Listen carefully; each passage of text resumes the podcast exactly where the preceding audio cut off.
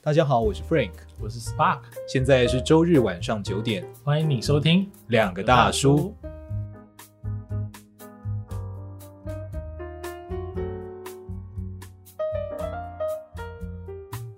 刚刚讲到这一趴之后，我又想到也有一个对婚姻来讲非常非常重要的事情，是什么？就是你要找到一个适合的人跟你一起玩这个成长的游戏，嗯，你要找到那一个人，对，你不能说。好，我找了一个人，然后我每天都努力的维护关系，然后那个人就坐享其成。我太好了，我我的我快点来听我的感受吧。啊快快用小鹿碰击君帮我按摩吧。对对，快点！你看你要付出是吧？我让你付出， 快点！ 什么人啊呢、就是你懂吗？你要找到一个适合的适合的人，这件事很重要的。嗯像我学会不是很常会有另一半的祈求目标嘛？嗯，我看很多祈求目标，我真的都吐血，怎么说？就是像对穿肠一样，你说你本人就吐血，我本人就吐血了它，上面写吐吐了两斤这 样。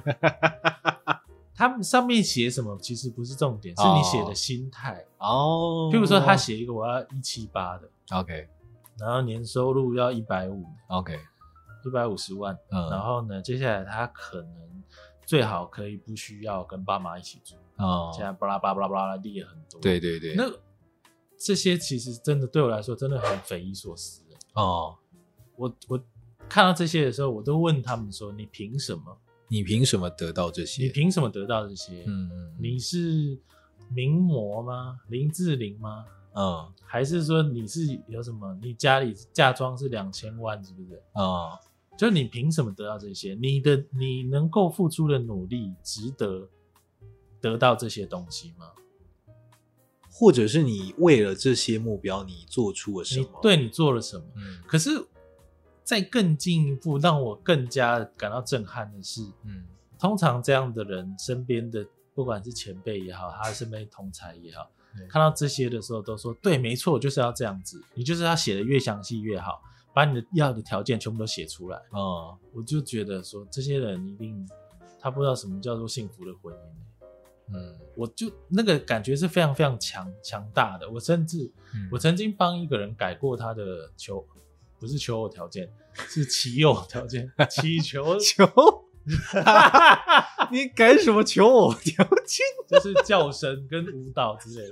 前次看那个前阵子看那个鸟的纪录片，他们都跳得蛮厉害又要的，吹号角了，是不对是？对，就呜呜之类的，就是祈求目标的那种伴侣的条件。你我改过了，我曾经帮一个人改过，但不是一条一条改啊，好不是像写作业，好，我是跟他讲方向。好，我说你写这样啊，我要一七八啊，我要怎么样啊，什么的。嗯其实你就是一个只想要别人跟你付出的，嗯在这个祈求目标上啊，我从头第一条看到最后一条，没有看到任何你可以努力的空间。对，那这样的话，你这个生命状态其实也是吸引到另外一个只想要求的人而已。嗯，那你会遇到渣男，只是刚好而已。，对因为你的行动就祈求了要一个渣男，对，就他前面都遇到一些你知道很多很渣的，哦，让他很不舒服的，甚至连呃开始交往都没有办法哦的，因为实在是太太糟糕了。 OK，然后他修改了之后，嗯，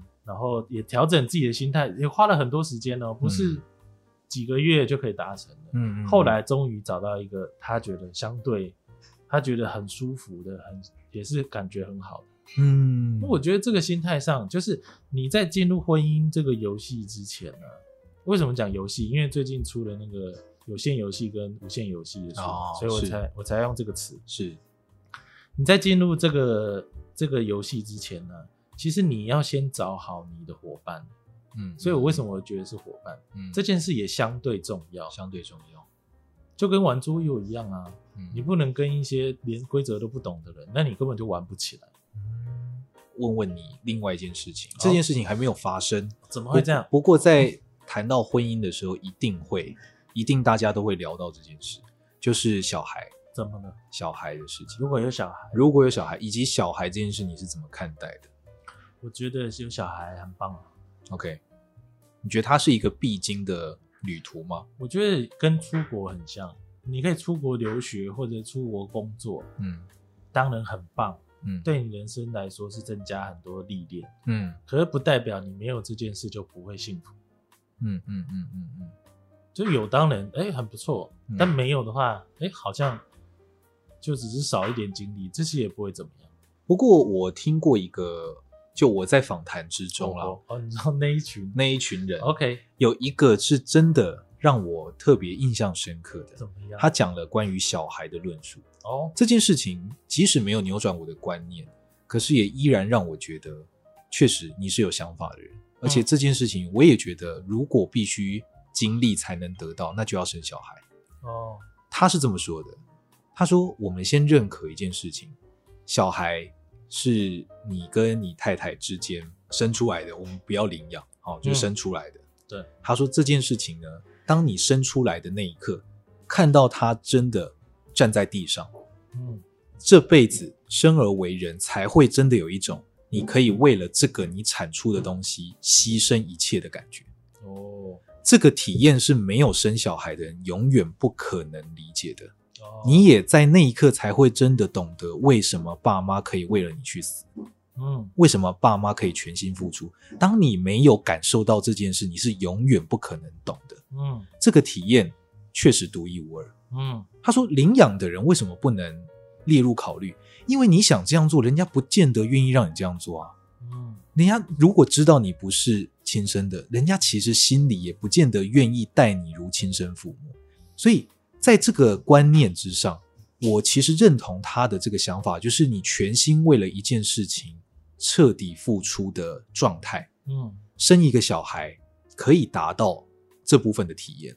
嗯这个是确实的，因为我毕竟我们是哺乳类动物，嗯所以我简意思就是说，我们人生的目标在基因里面就定好了，就是培育下一代，嗯嗯嗯所以一定也会有很多非常重大的感受，是我们不透过这件事情没有办法得到的。哦，可我觉得这个人他对于领养的说法是很错误的，非常错误的。 OK，因为你讲说不是亲生的就没有办法带你的父母，这是非常亚洲的观念，哦哦，这是哦亚洲观这念。是次级的观念。 OK，非就是很多欧美的国家，他们其实都领养。领养是一个很普遍的事情，哦，真的啊、而且即使是领养了，那不是亲生的又怎么样子？嗯哼我对你的付出是不会改变的啊。嗯哦我觉得只有亚洲，他这个人有血统观念啊，血统观念这是不对的。 ，OK。不过他这个讲法，是我嗯我非常喜欢，这个讲法是很正确的，非常喜欢。就是呃，必须要透过生小孩才能感受。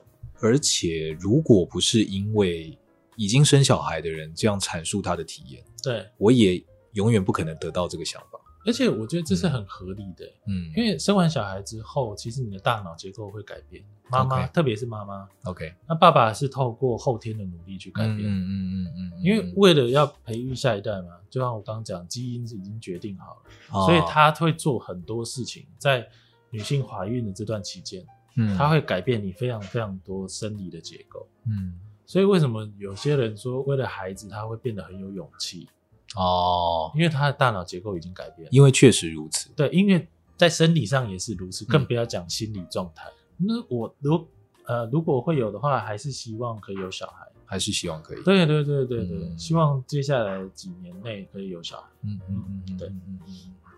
有些人他确实就像你讲的，这个东西很像出国或旅游，它是一个人生中的体验之一，嗯哼，可是不是必备或必须的。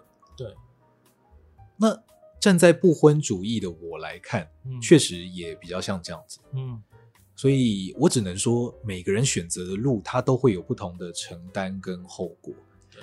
有些人说啊、没有小孩啊，你其实往后的日子嗯会比较没有那么有滋味，因为在跟小孩一起成长的过程中，对嗯你是会变得截然不同的。没错，你的智慧，你对人生的理解，都会以复利的效应不对断的开展出对去。不是只有翻倍而已。对对对，所以你如果接受这个选择，接受不婚这件事情，不生小孩这件事情，嗯你同时也要意识到，你错过的很可能不是一点点，对，很大。你可能是错过很多东西。对，那当然，我们在做选择的当下，我们都会非常自大的以为嗯你错过的一定是一个部分，你没必要经历，哦所以我也无法确保说未来我会不会改变这样的想法。以你一定要有小孩，但我确实有心理准备，是有意识到说这个东西极可能我会错过很多，没有你嗯必须要有小孩。我必须要有小孩嘛。所以我想看你就是在那边挣扎的样子，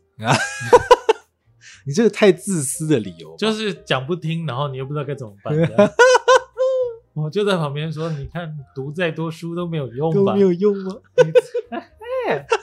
就是这种感觉。 哎呦我去，我可以认别人当那个啦，”哦，干干女儿或干儿我子，觉得干的不算，干的不算，干的你不算要负担他的要负担他的生命，他的生命的一部分，这样才行。而且你从小就要跟他说是有生蛋脑公公 的，然后每年你就要无所不用其极的让他相信这件事情，很有趣耶然后你就静静的期待他长大到某一天，啊。他居然可以推理出他合理怀疑其实圣诞老公是不存在的。哦，我觉得那个过程是很有趣的。很有趣哦。